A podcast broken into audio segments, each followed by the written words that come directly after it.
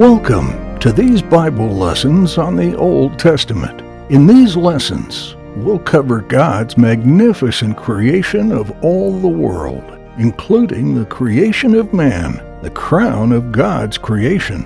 We'll follow with the sad fall of man in paradise and the consequences this brought to the world. In the continuing lessons, we'll teach how God visits men with the revelation of His covenant of grace. When we travel together through the entire Old Testament, we see God visiting His nation of Israel with revelations of this covenant of grace, pointing constantly to the coming Messiah, the Lord Jesus Christ. We hope these lessons are a blessing to you. Thank you.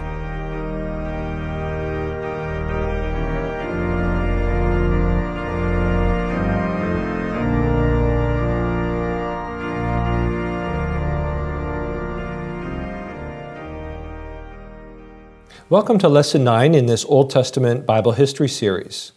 You can follow along about the Tower of Babel in Genesis 10 and 11 in your Bible. We're going to see here especially that God's plan of mercy and salvation can never be stopped.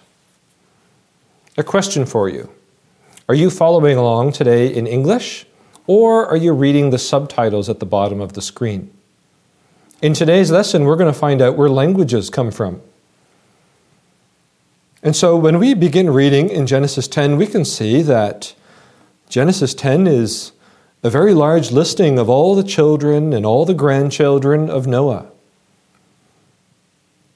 Let's take a look at Noah's sons, Shem, Ham, and Japheth. There are two sons of Ham that we want to mention first. And these are the sons Mizraim and Canaan. Mizraim means Egypt, and this son moved to the area we now know as Egypt. Canaan, he was the one that was cursed by Noah. And we can see that the family of Canaan, which became known as the Canaanites, they have very clearly defined boundaries where they are going to live. You can read those boundaries in verses 15 through 19.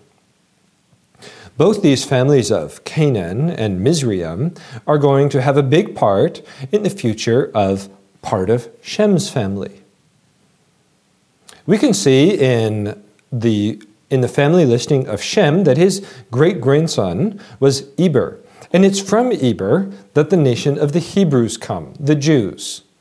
And it's the story of the Jewish people that occupies most of the rest of the Old Testament.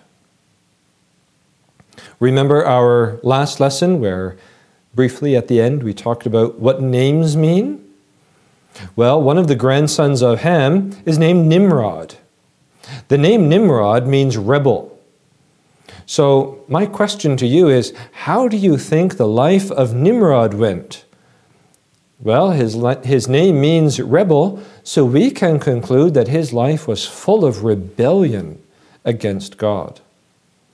Nimrod moved east to the area around the Tigris and Euphrates rivers, and he began to establish a mighty kingdom. One of the cities that he, that he established and that was part of his kingdom was named Babel. Nimrod was blessed with uh, skill of brickmaking. His people could coat them with tar and bake them in ovens, and as a result, they could make better bricks faster than any other people around them. And so, as a result, they can make cities and walls and towers. And they often do. They often made a, a pyramid shape that had a flat top. They made pyramid shaped towers that had a flat top, on top of which they would often build a temple and worship a false god. And so, if we would go to the city of Babel, then we would hear Nimrod giving a speech. He'd be walking through the streets with some advisors, and he would say, Wow, what an amazing tower you have built. This one is more beautiful, and you have built it faster than any tower before. People of Babel, you can be proud of yourself. What an achievement you have made. Let's stay together. Let's build an empire. We will create greatness, he says. We'll rule the world. It's possible that someone says over here, but wasn't it the command of our fathers to spread around the world and to continue to explore?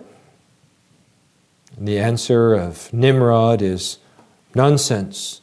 We do not serve that God anymore. We refuse to obey him. We're better together, he says. In fact, let's build another tower. That way we will never get lost. The Bible tells us that it was their plan to reach unto heaven. The main idea here is that Nimrod and his people were rebelling against God's command. Men there were honoring themselves, they were not honoring God. They loved themselves, not God. So Nimrod is a mighty leader, but God is an almighty God. And so God sees this plan. He sees the plan of man to rebel. He sees the disobedience.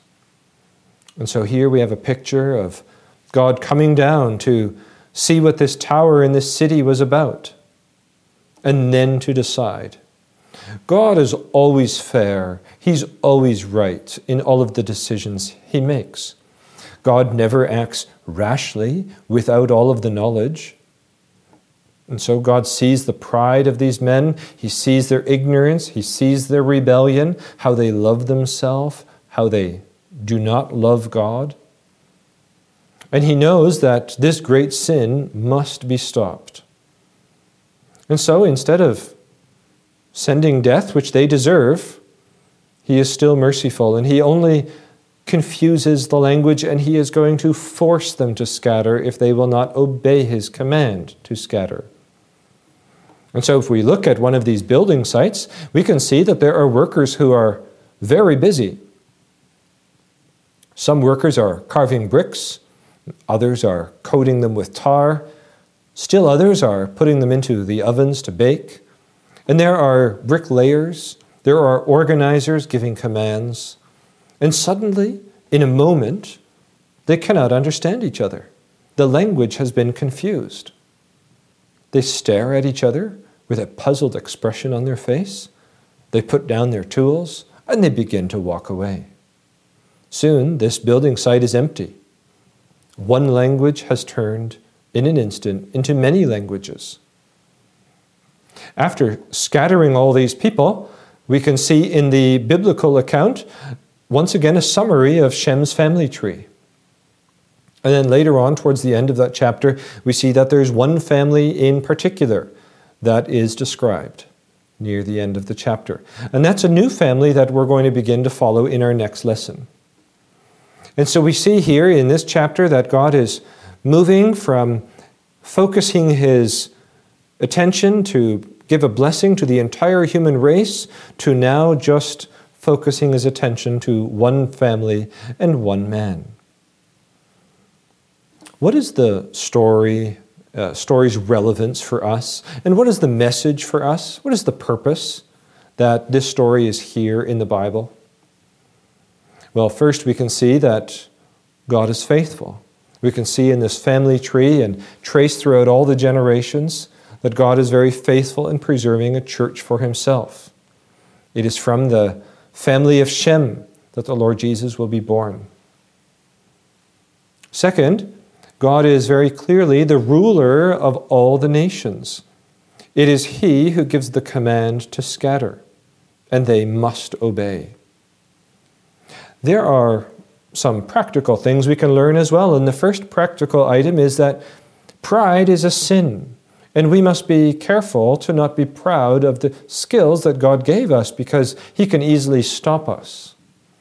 The second practical thing is to remember that we always obey God's commands, that we do not forget God, that we do not see ourselves as most important, because to do that is to turn our back to God.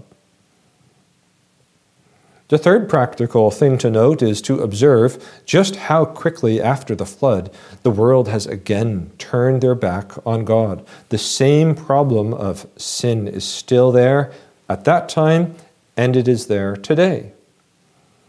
We also see here what God does. God confuses the language.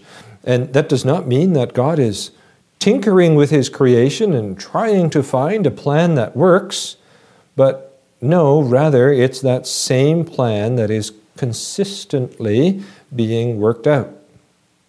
There's a picture here of God choosing to gather his people from all nations, all languages, from the whole world.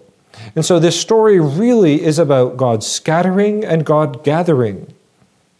We can read about that in Deuteronomy 28, near the end of the chapter, where it says, If you will not obey God's laws, then the Lord shall scatter you among all people from one end of the earth to the other, and you will become slaves of other people. And that, that actually happened. Part of Shem's family became slaves of the family of Mizraim or part of Ham's family in Egypt we learn that if we disobey God, He will scatter. Maybe the question from you is if God scatters, does He also gather again? And the answer is yes, He does. We can read that in Deuteronomy 30. There, God tells His people that when they return to God and obey Him with their whole heart and soul, then God will have compassion on his scattered people and gather them from all nations where the Lord their God had scattered them. And so obedience to God results in gathering. We can see that God is separating here, first by command, and second by force. Clearly, there is a task for nations that require them to be separate from each other. Indeed, God is setting the stage for the eventual arrival of that promised seed, the one who will be born of Shem. And so he is separating the family of Shem and then a part of the family of Shem so that he can use that family in his plan of salvation. It's going to be in part of Shem's family, the nation of the Hebrews, the Jews, that God is going to build his church. And that far off son of Shem, the Lord Jesus, is going to be very important in gathering that church from the whole world. In fact, it is in obedience to the command of the Lord Jesus that missionaries go around the world, learning different languages and preaching the gospel. You can read about the start of that in Acts chapter 2. So we see that First, the gift of speaking in language was used to rebel against God, but now the gift of speaking in different languages is going to be used to gather those people back to God. So before they were scattered, and now they're going to be gathered. Before Nimrod was their leader, and now people will be united and gathered in Christ. God promises that out of all nations and languages, his people will be gathered. And so, in conclusion, we have seen in this story that God's plan of mercy, of salvation, can never be stopped by any plan of Satan. In the next lesson, we're going to see how God singles out one man and one family in order to continue his work and to show his covenant promises.